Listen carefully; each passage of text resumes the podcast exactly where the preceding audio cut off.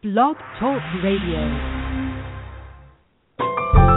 Welcome to Last First Date Radio, featuring interviews with experts in dating, relating, and mating in midlife. And now, here's your host, Sandy Weiner. Hello, everybody. This is Sandy, and I'm so glad you're here with me today. It is a gorgeous fall day here on the east coast of the United States. We're having an Indian summer, so I don't know where you are, but it is absolutely gorgeous, and I just love the sunshine. I am the founder and chief love officer at Last First Date, and my mission is to help women and some men achieve healthy, off the charts love in the second half of their lives. And there's so much negativity at this age. There's so many people who've given up hope, and I want to restore that hope because people do find love. And actually, today on the show, we're going to be talking about a, a, a love story.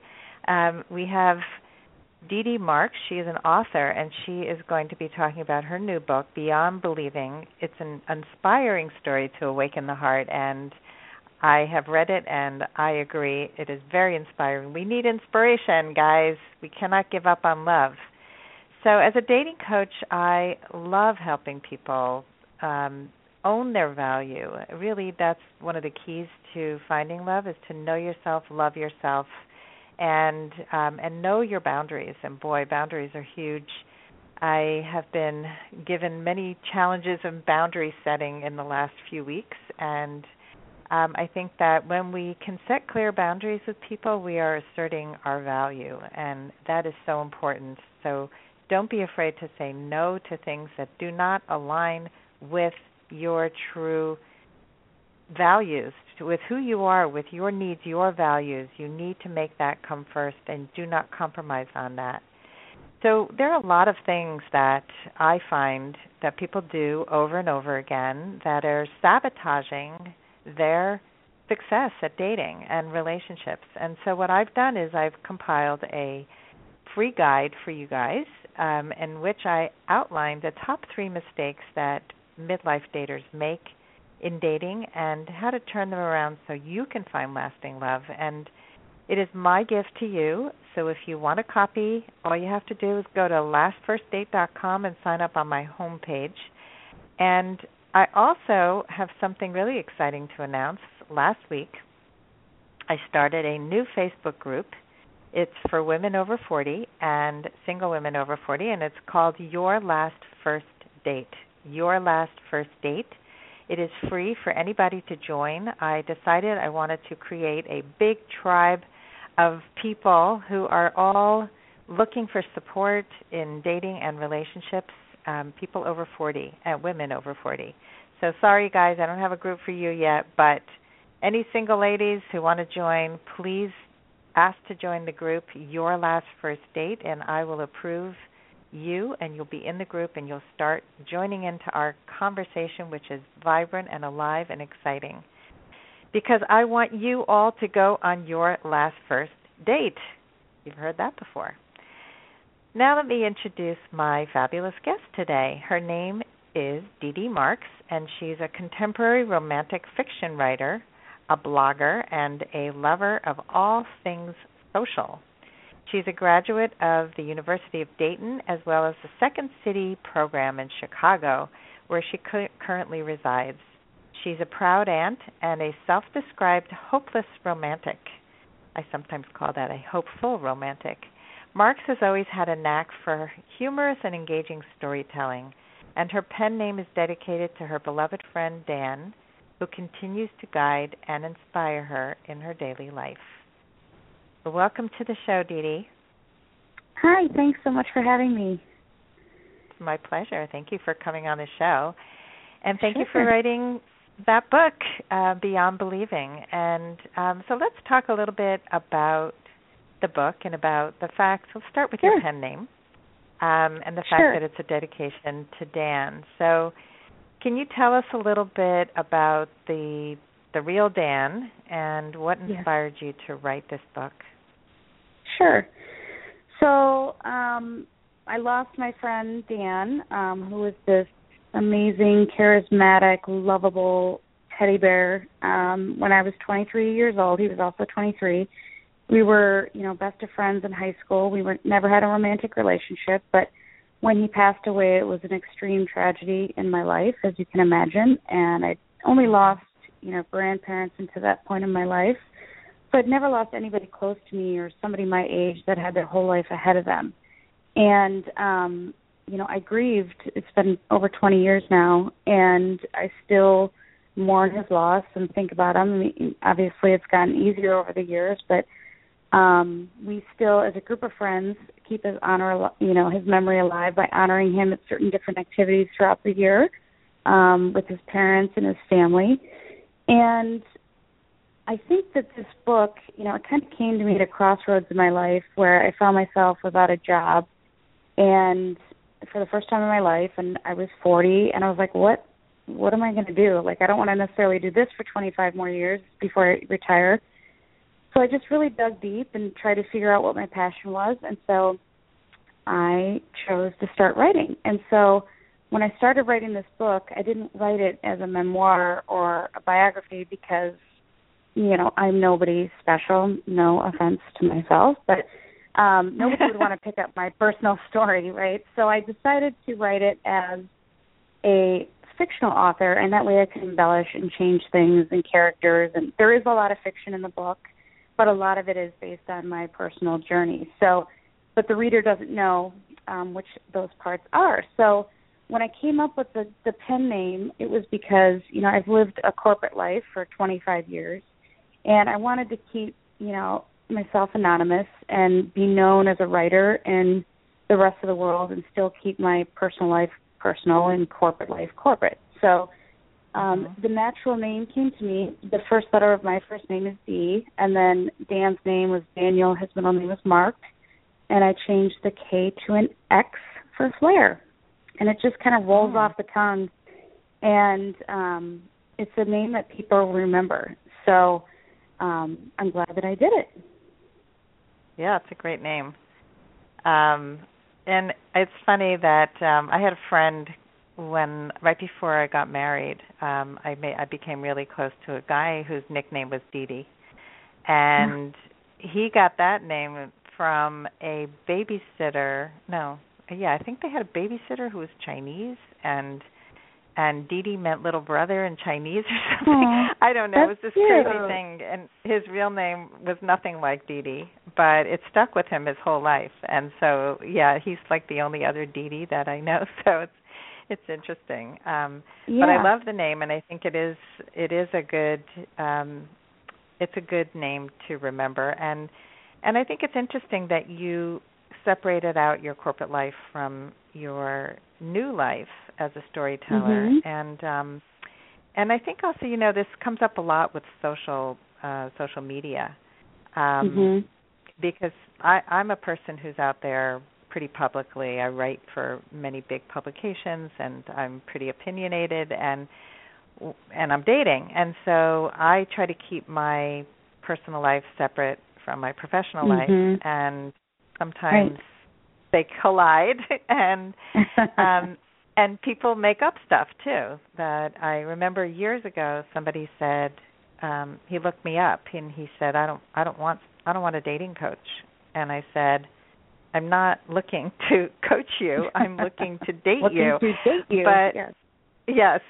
So so it's interesting and i think that sometimes it is really important to separate out the different parts of ourselves. And uh so are you still are you still in the corporate world at all or are you totally separated out from there? So unfortunately I I haven't made enough money yet that I can call writing a full time career, but that's of course the objective. Um so no, I do still have a full time job and you know it does it is totally separate. I do the writing in my personal time, but it allowed me, you know, there's so many things. I don't know if you've worked in the corporate world, but there's so many things that happen in the corporate world that are writing worthy.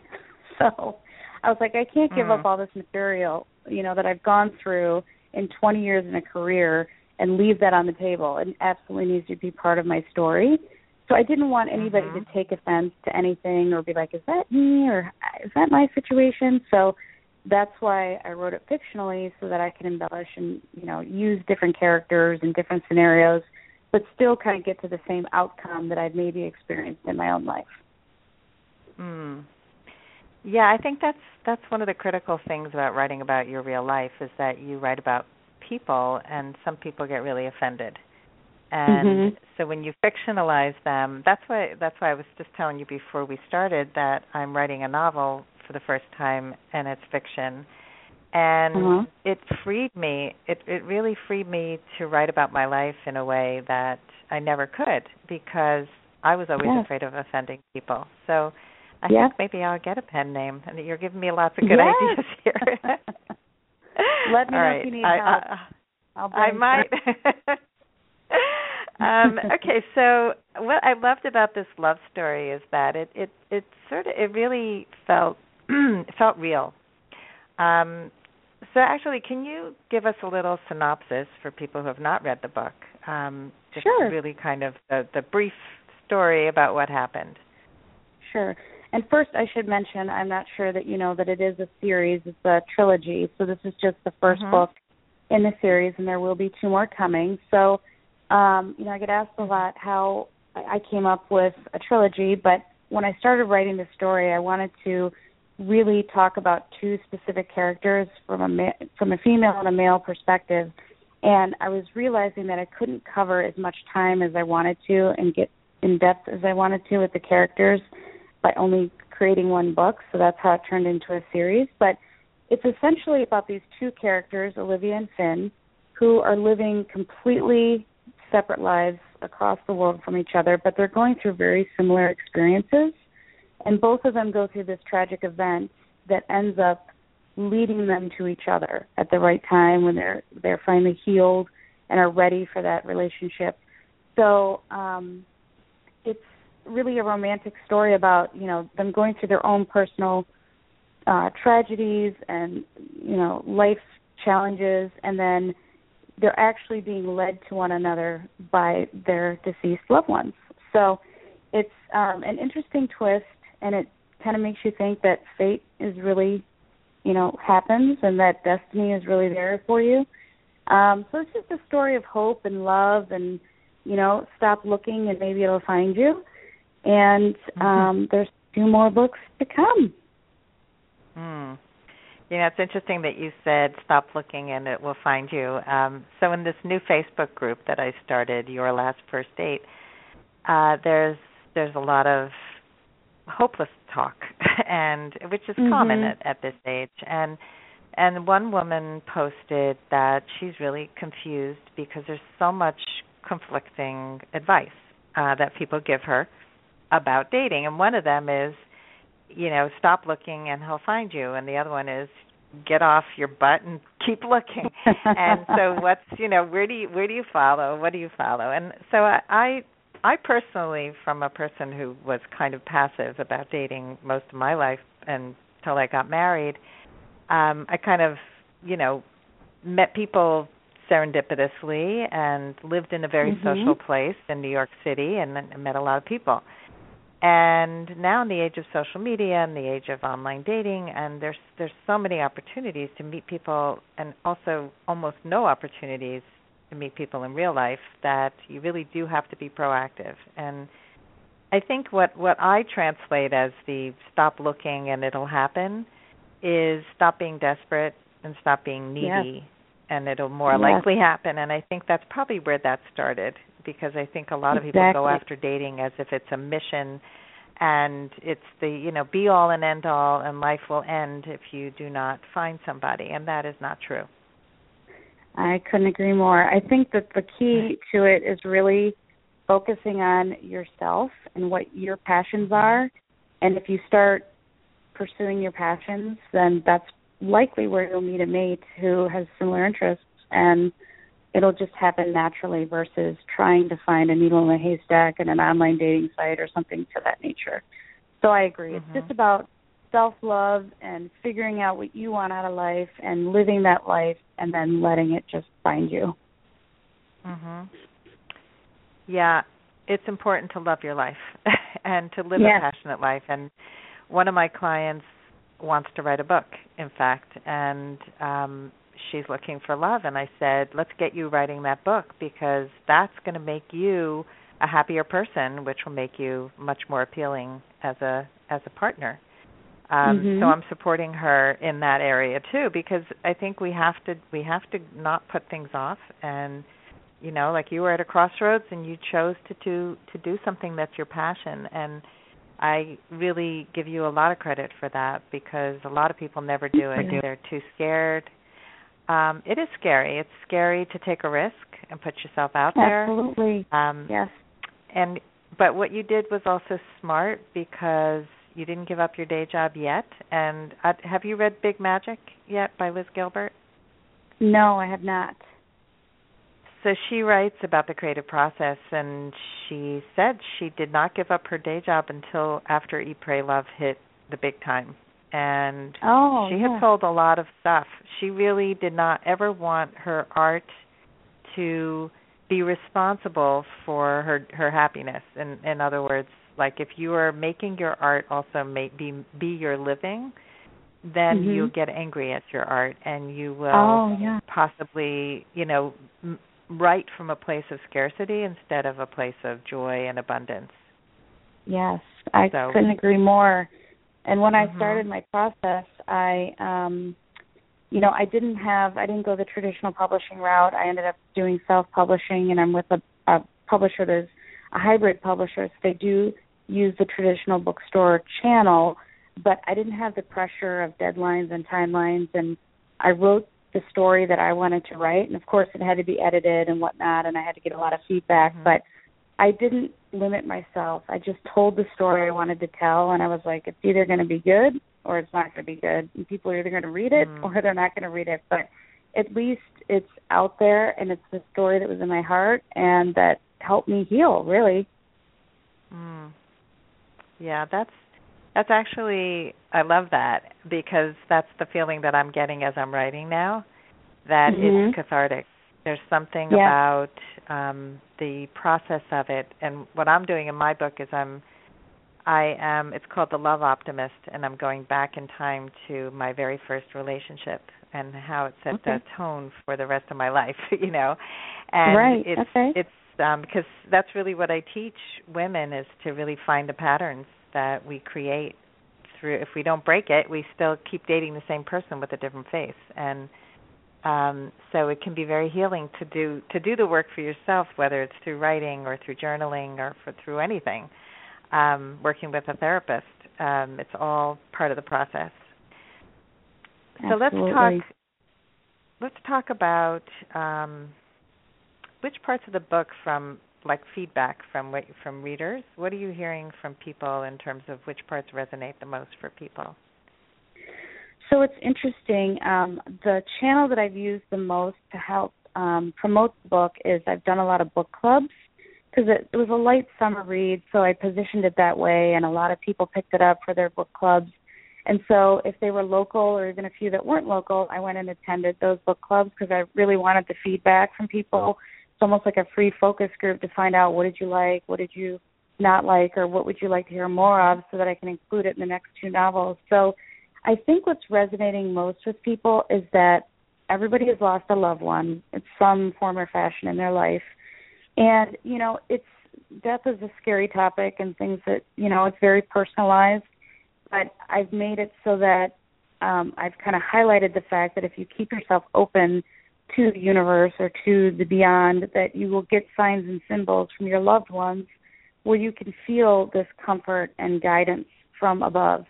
And you know, I've been receiving it for 20 plus years, and it brings me a tremendous amount of comfort. And so it's helped open up that conversation. So a lot of these book clubs are like, oh, well, you know, my mom passed away, and I see butterflies all the time, and I thought I was crazy. And Mhm. you know, everybody picks up different signs and symbols. But I think if other people talk about it and they say it's okay, they don't look or feel like a weirdo by saying, you know, I feel like I hear from my mom too, or my dad, or my sister, or brother. So I think that's the thing that has really um, been common amongst all these book clubs is um, the connection to deceased loved ones. Hmm, that's interesting. and I love the butterfly reference that you use about seeing a butterfly because that seems to be so common. It's just yes. fascinating to me. I I have a former client who her mother was represented butterflies. She had butterfly pins, tons of them, and wow. when she passed away, they all the whole family would wear her pins and and also I think when her father died recently, she saw a butterfly on the uh, like on the ground as they were walking. Like it was all these just signs that they yes. you know, mom is here and right. Um, yeah, that's and I've read many yeah. stories. Yeah, I mean, I think the butterfly is just an interesting symbol. Um, to me, that was the name of my first um, coaching company was was um, Chrysalis because oh, I wow. I felt that I yeah I I just that's that whole symbol of coming out of your cocoon and and really yes. that we can we can also metamorphosize at any point in our lives and and that's what you've done too by taking on the writing i think that people think that we're all cooked and set and life is done yes. and you know but when you see that life life is change is possible um, at any age and romance is possible at any age and all these themes in the book which are really beautiful and I totally totally agree with. Um, I think that they're important messages for people. Absolutely.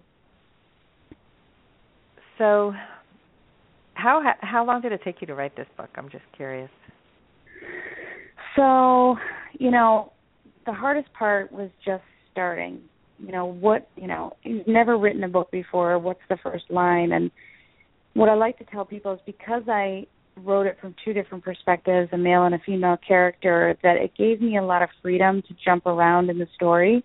So I didn't write it in a linear fashion. I really wrote based on my mood, and I think that that's the most important thing to teach people is that there are no rules about writing, and you know you might scrap it tomorrow, but today this is what you're feeling, or you may not put it in that chapter, but in a future chapter.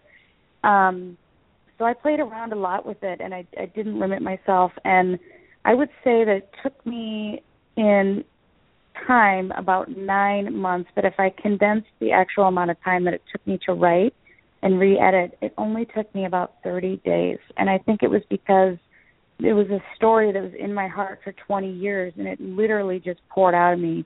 And you know, I would go back and read it and be like, did I, did I really just write that?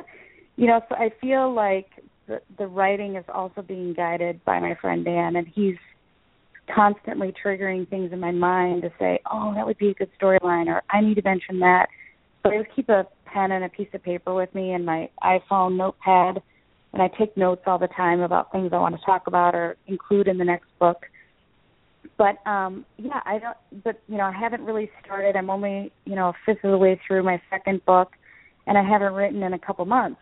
So it goes in spurts, right? Where you feel creative, and then times where you're just busy and you don't pick it up. So it really just varies, I think. Mm. I love the no rules part because I actually was stuck with with like, oh my god, I forgot to put a table of contents, and I had already written like two thousand words, and I was just like, where am I going? I don't even know. and then I went back and then I added it, and then I thought, well, I don't have to stick to that. And then I was thinking, but I want to get to the part that happens like 20 years later. So I think I'm going to write yeah. that next, even though there's a whole piece that's going to be missing. But if I do that, I may end up lopping off the whole first part of the book and just taking the last part of the book. Who knows, right? Yeah, so exactly. I think the biggest You're the problem, like people, it. exactly. Um, and I think that's that's the beauty of it is that it's your personal project, and we tend to sabotage ourselves from starting things oh, because we want it absolutely. to be perfect Yes, perfect is the death of creativity. um, so you should actually join the National Novel Writing Month that I'm part of because if if you want to, it just started on Sunday and that oh, might wow. get you to finish your book um, yes. in 30 days because you did it in 30 days. Um. And if you have the accountability of like 300,000 people who are writing their novels this month, that's how many have signed up. Wow. Um, there are meetups. I mean, you could you could like sit in a library with a bunch of people and meet cool people and um yeah. Yeah, I, I highly recommend it. It was it was? Yeah. I said I was definitely Yeah. interested in learning more about it. Yeah, no, I, I recommend it. I think it's a it's a fun thing. Um, so, who who do you draw your inspiration from as a writer?